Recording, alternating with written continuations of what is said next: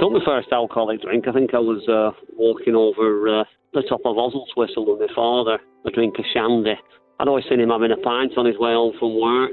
I, I had a shandy with him. And when he went back inside, I, I nipped around uh, and drank a few of the, the, the slots that were outside. It was a summer's day, and they were all giddy walking back down to Oswaldtwistle. That was my first experience of drinking alcohol. The first experience of actually drinking alcohol when I was a little bit older was I didn't drink until I was about 15. There was a Christmas party back in the 1970s. And we had a, we had a drink at this party. We drank some Kestrel. It isn't the same they have today. We're only a, a low percentage, but it got me drunk.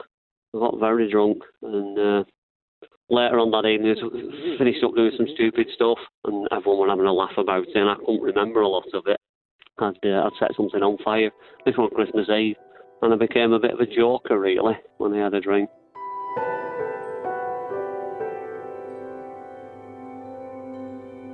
There were periods when I was younger where I didn't drink because I knew what it was like when I did take a drink.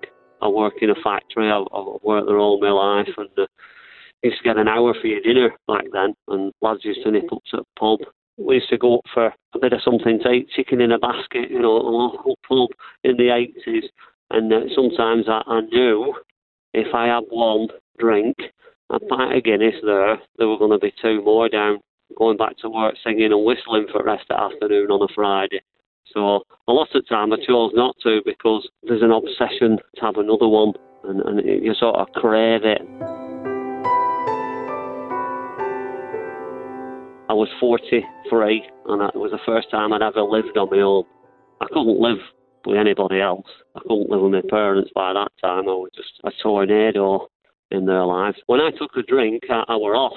You know, the drink gave me the power. I'd be off. I did a lot of crazy, incredible and tragic things while I was drinking. I was very much the fool, that little fool as a lad. You know, we're acting the acting the goat. You know, I was doing things and I was waking up and not remembering what I'd done for a good portion of the night, only to get reminded by a couple of text messages, maybe by friends or you know strangers my best way of checking the, the, progress through the day most of the time was uh, by that time I got a smartphone, was looking at the photos I took of where I've been. That, that became my memory. Everyone used to comment I took a lot of photographs, but I don't think they understood why.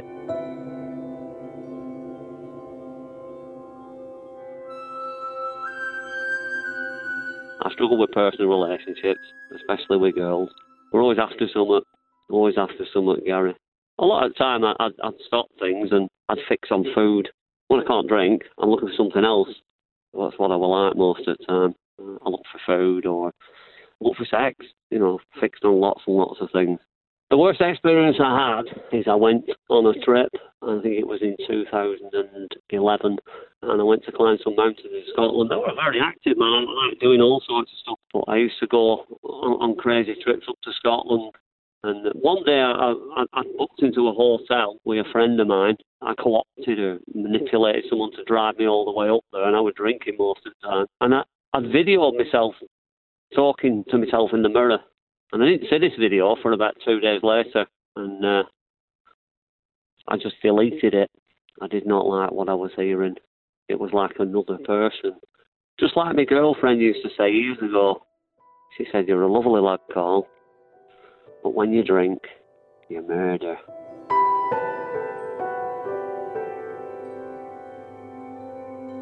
Things were happening in my life, and by 2012, I couldn't live on my own. I'd gone back living with my father. My father was in his early 80s. I'd turned out to go to someone's wedding in Poland. I was thinking of going, and I didn't because I'd, I got this other plan. I got this other idea. I had a lot of crazy ideas when I drank. My mind used to twist, and I, I never used to tell people what I was thinking most of the time in my life I never did. And I had this idea in my head. I've been watching lots of things on, on the internet. I thought the world was coming to an end. Oh, we're going crackers, really. And I set off on a trip. I went home via the Asda, got some more whiskey, carried on drinking, and packed a rucksack and another big bag. By early morning, I was leaving the house and saw my father, and you know, just kissed him goodbye. And he just had that look in his eyes. Was our Carl going again? I'd left my dad. On New Year's Eve, 10 days later, I woke up on a dirty mattress. I hadn't woke up like in Preston or in Carlisle or somewhere else like I woke up before, hanging out with KFC bin in Kendal or something like that. That weren't that this time. I were on a dirty mattress on a rocky floor and it was warm. There were a guy next to me and my eyes opened and I, I were like just terrified, bewildered, frustrated, feeling pretty desperate. And I woke up next to a guy who were half naked next to me with a machete strapped to his leg. I lost all my money. I couldn't find my wallet. It were in a bag and I'd lost my camera. I lost my phone. And this guy started waking up next to me. I woke up on a, on a little island nearly 3,000 miles off the coast of uh, Chile called Rapa Nui in a three-sided shed with this guy. In and out, I've lots of vague memories of how I got there. And I booked 31 days off work and uh, decided to uh, head to where the world was going to end. You know, it's crazy, isn't it? But I believed it and I couldn't tell anyone.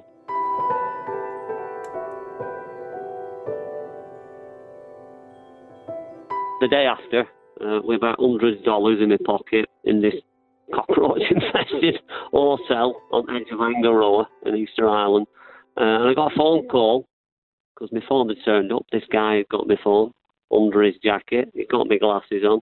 I got a phone call from my uncle and my father had had a stroke back in Lancashire.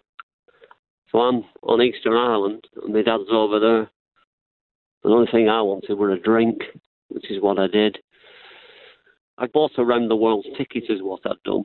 I flew back to Santiago, went to New Zealand, stopped with some friends in Australia, because I got a plan B for when the world incomes went in.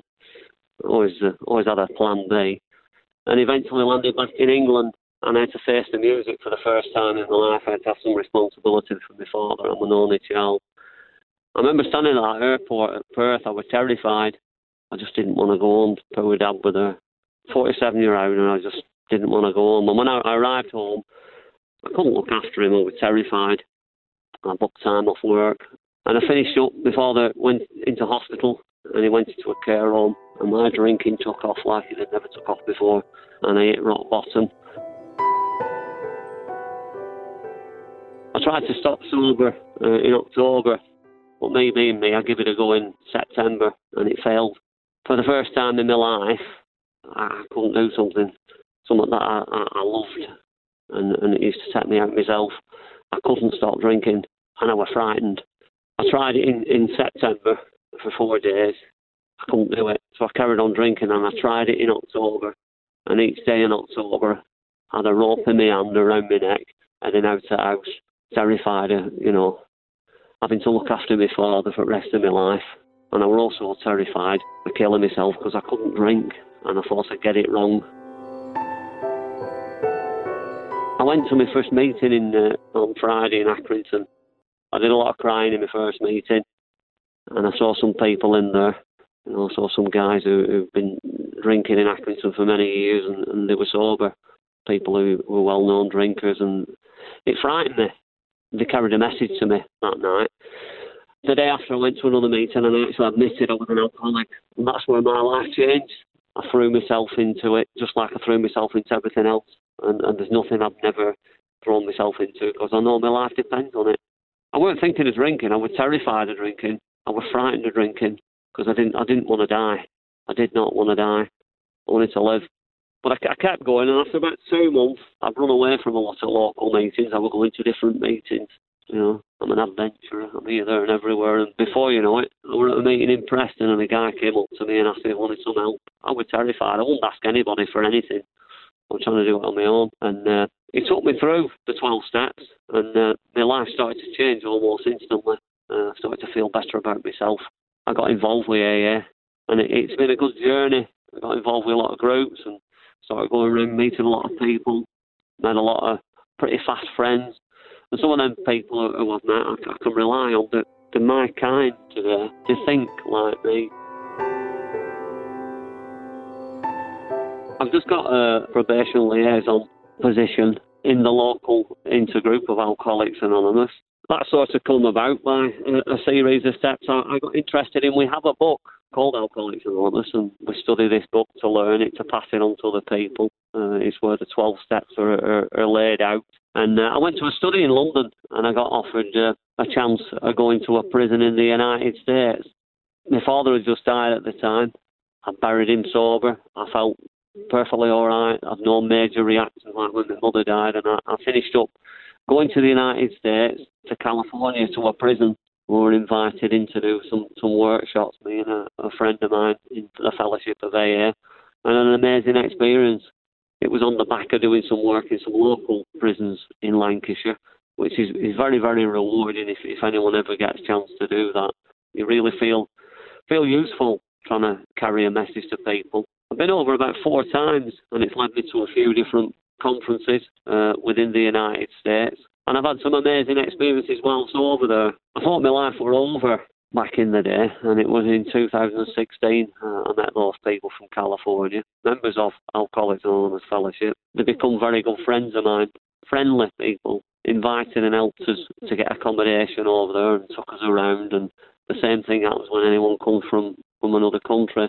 There's a whole new uh, world in, in sobriety, and I didn't know it. I, I woke up to life. And trying to carry the message now into prisons is very, very rewarding.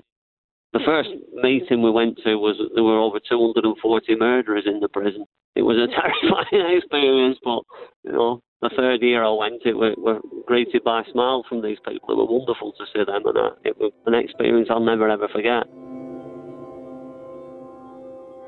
To live without a drink's absolutely amazing. I've, I've had my first of everything, and I'm in my first relationship uh, with a, a beautiful woman who I've asked to marry me. You know, I never thought them things would, would ever happen, Gary. Not, not, not the mess I were. I managed to clean up my life, clean it up. Hopefully, I'm a better man today. Carl, like all of our other guests, you've chosen a piece of music that means something to you. Do you want to tell us what that is and, and why you've chosen that particular piece? I like to keep things in the present day. You know, we live our program and our lives a day at a time in 24 hours. So keeping things fresh. Lots of songs have come into me, my life when I've been in, in recovery. The present one's very, very important. It's one by Ellie Goulding called Army. It's such such a great song. I'm standing with a group of friends, and it means so much to me now. So so much tonight. I know that I've been messed up. You never let me give up. All the nights and the fights and the blood and the breakups. You're always there to call up. I'm a pain, I'm a child, I'm afraid. But yeah, you understand. Yeah, like no one can. I know that we don't look like much, but they don't stand a chance like us. 16, and you never even judged me. Matter of fact, always thought you were too cool for me. Sitting there in the caravan, all the nights we've been drunk on the floor. Yeah,